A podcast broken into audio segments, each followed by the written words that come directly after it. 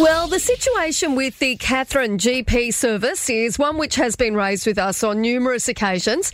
And we know that the Northern Territory Primary Health Network have confirmed that an interim GP service operated by Arafura Medical Clinics is going to commence this Thursday. Now, joining me on the line to talk more about it from the Northern Territory Primary Health Network, the Health Workforce Manager, Paul Connolly. Good morning, Paul.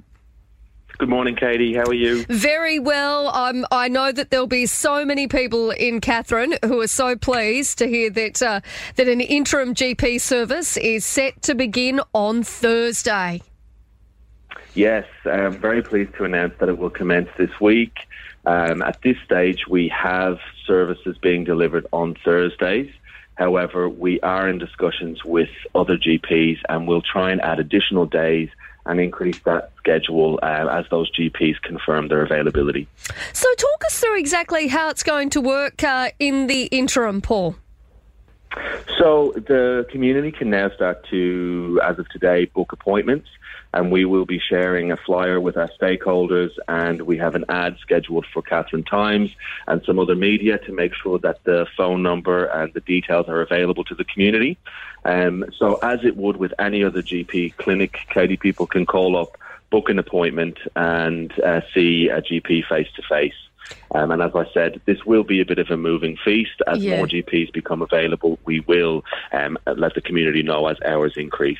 So at this stage, uh, the service will just operate on Thursdays initially, and then it will progressively build up as more of those GPs are confirmed.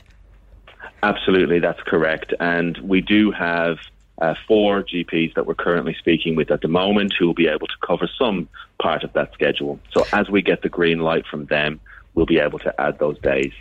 And and Paul, do we have any idea when things will sort of get back to normal in terms of there being that full time GP service? Yeah, so no time frame as yet, but uh, um, as we've said, the situation is still the same as it has been for from our perspective, in mm-hmm. that there are a number of interested parties interested in setting up a new long term service. Uh, however, a lot of that is commercial in confidence discussions, so we can't really get into the middle of it. But we are working to support them where we can and where we where they've made themselves um, known to us.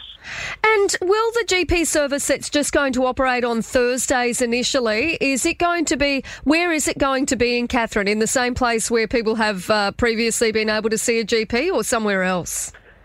Yes, somewhere else. So it'll be based at the Rocky Ridge Aged Care Facility, which is 15 Rocky Ridge Road.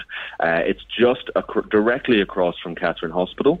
Okay. Um, and there will be signage which is going up today for the community to direct them to the facility and to the clinic. And in terms of the costs, um, uh, I mean, can people anticipate that it's going to cost around the same amount as what you would have paid to previously see the GP?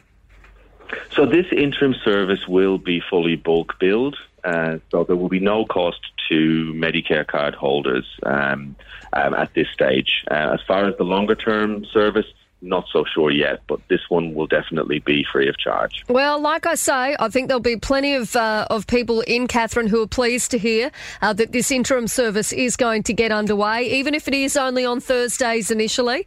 Uh, as you've said, though, hopefully building that up as more GPs are confirmed. Um, Paul, where can people go if they're maybe after a little bit more information? Well, we will be on the NTPHN website, which is ntphn.org.au.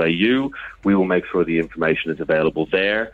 Um, we'll also share it through our Facebook page and um, people in the community uh, would encourage them to also speak to their usual health or other healthcare providers because we'll be making sure we share all the details through those networks that we're engaged in as well.